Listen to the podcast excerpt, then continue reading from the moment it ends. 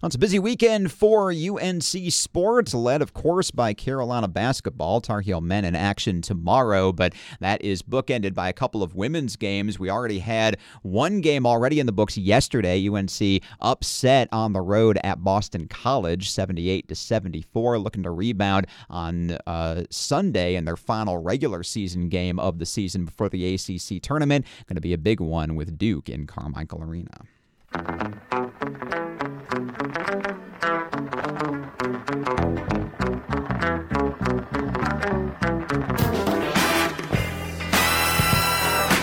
And UNC women's basketball is where we will begin with this week's round of Stroman on Sports. Joined on the phone by Dr. Debbie Stroman, who is herself a former women's basketball star, coach, and expert on all things athletics. Dr. Stroman, good afternoon. How are you?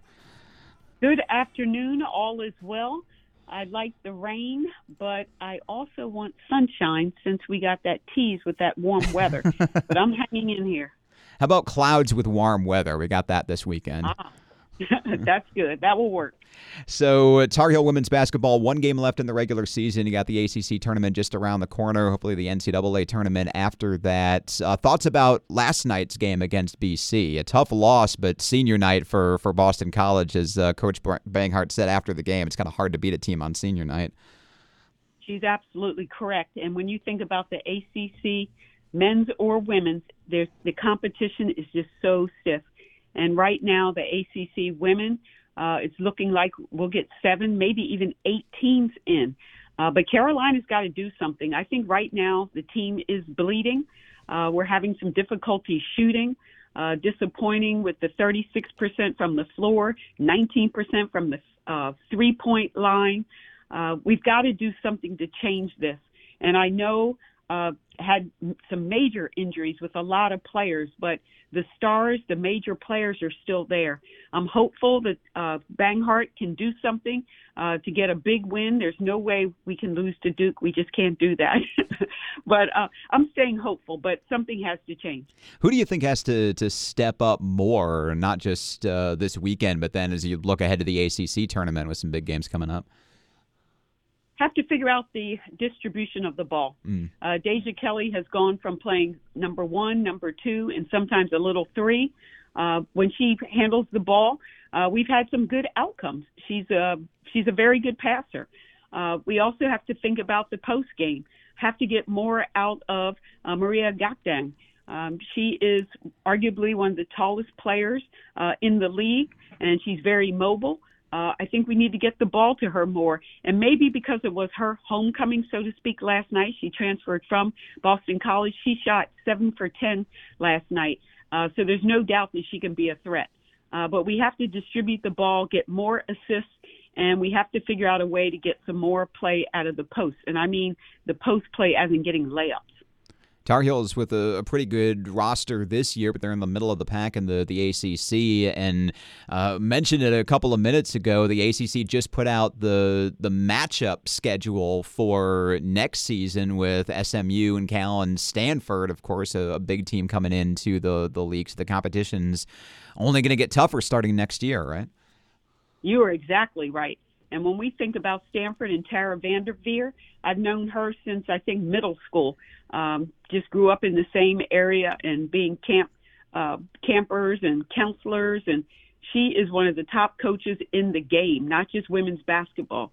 Uh, she's a Naismith Memorial Hall of Famer. She's a women's basketball Hall of Famer, five-time National Coach of the Year. And when she comes next year, people are going to pick her preseason number one or not or number two. And then when Cal comes in, they're a good they're a good team. They're not as strong as Stanford. Very few uh, teams in the country are, but that's not going to be easy as well. And so North Carolina now has another um, transfer in, so to speak, just like when Notre Dame came in, uh, where we're going to have to go to the next level to compete. And I remember if we, if you and I have ever talked about this, I've talked with others about it, and I'm, i know you've talked about it with with Brighton probably in the past, but just the the transition that we're kind of all moving to in all of these conferences, from the regional conferences to these big national things where you got Pacific Coast teams in the ACC. What does that mean? for student athletes, like students who are still attending classes and taking tests and doing work while juggling their athletic schedules and now having to go on an increased number of long trips in the middle of the semester, too? Well, I know they took that into consideration, and I know the ink isn't dry yet, but they're figuring out figuring out travel schedules so that uh, you're not going there every year uh, when you go, you're going to play two or three games, if possible, in that territory. And then we have to remember the changing world of uh, higher education, where a lot of these younger players, they're used to being online, they're used to doing virtual work, they're used to not seeing a professor in person uh, as much as we uh, we had to do. Uh, not that we didn't want to do it. Uh, so it's just a different world, and we have to remember that when we think about these students today. And then we just think about the changing world of the academy anyway. And there's so many people out there saying that you don't need a college degree anymore. Uh, you know, the price is so high. Um, so there's a lot going on, but I think athletics will figure it out. Uh, I'm not a fan of having a Atlantic Coast Conference on the West Coast, uh, but it is what it is. These are the cards we've been dealt because we know it's all about um, it's about economics and making money, and it's really about football. That's what's driving all of this. I was talking with Brighton McConnell earlier today. Obviously, the, the A and ACC can't really stand for Atlantic anymore, but we were talking about the Pac 12, which now just has Washington State and Oregon State. And, and, and correct us if we're wrong, but Washington State and Oregon State are in Pullman and Corvallis, respectively. So the Pac and Pac 12 now stands for just Pullman and Corvallis, right? you guys are so so clever. I'm taking full credit for that, by the way. I had to confirm the cities with Brighton, but uh, that's that's my thing now. No, that's good. Uh, someone else said instead of Atlantic Coast Conference, just All Coast Conference. There you go. Uh, but the names are definitely coming out. Um, I look forward to getting a chance to see Stanford uh, here in um, the Triangle. I think that's going to be wonderful since we are such a big basketball area. Uh, but it's going to come with some pain. They're going to put some W's on these triangle teams for sure. Uh, so we, we look forward to that, uh, not to the losing, but we look forward to the competition and possibly beating them. Speaking with uh, Dr. Debbie Stroman, Stroman on Sports, of course, talking women's basketball, been focusing on UNC, but the, the big news out of college women's basketball in general uh, this week, possibly Caitlin Clark announcing what we pretty much already knew. She's going to she's she's going pro at uh, at the end of this season. But thoughts about Caitlin Clark? Well, she's done everything and then some. Uh, the bag of chips, right? She's not only led the uh, conference, uh, led women's basketball, and now we're talking about history maker with assists and scoring. Uh, she's number one, I think, or number two with NIL deals and, and packaging there. Um, I don't want to say that she's put Iowa on the map. It's always been a very, very good school, and uh, they play good football as well there, and, bas- and men's basketball and other sports. Uh, but her attention um, is just going to be great for the WNBA. I think her brand will travel. She'll get bigger deals with the corporations that she's already working with. Uh, there's a good chance that she'll end up with Indiana and she'll be playing against a former rival, uh, former South Carolina player uh, Rookie of the Year, Aliyah Boston. So that's going to be interesting. I also want to make note of the history. Uh, she passed my friend Lynette Woodard's AIAW uh, record, and I played in the AIAW for two years. Um, she there's a there's no way it'd have to be a miracle if she were to pass Pearl Moore's record, who played at Francis Marion, who Coach Hatchell, Sylvia Hatchell actually coached. Uh, I don't think Caitlin Clark will get her record, but the next thing to pay attention to is breaking Pete Pistol Pete Maravich's overall NCAA career scoring record. I'm pretty sure she'll get that one. That's uh, it's just an incredible run for for for Caitlin Clark, and uh, like looking ahead to her in the WNBA. Do you think that she'll be like as successful? Like, is she is she set up to be as successful at that level as she is in college? Well, there's no doubt it's a much more physical game. It's a faster game. Uh, I don't think she'll be scoring like she is now. They'll lock her down. Uh, the coaches at that next level will be much more creative in terms of shutting her down.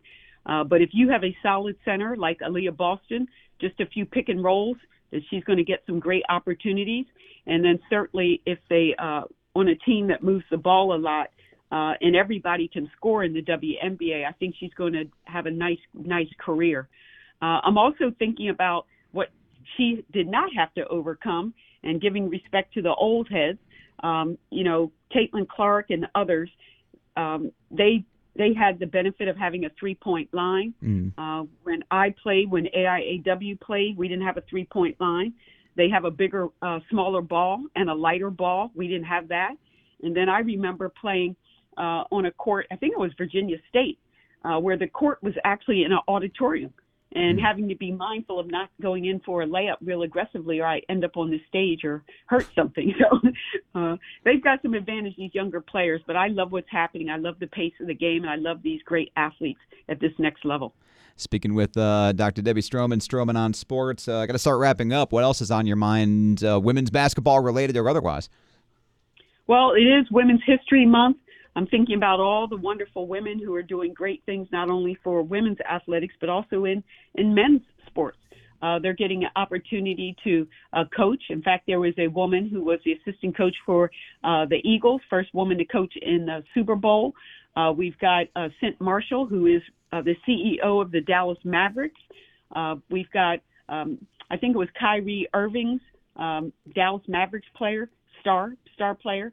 His uh, stepmother actually wrote the first contract, uh, a woman's con- woman writing a contract in the NBA.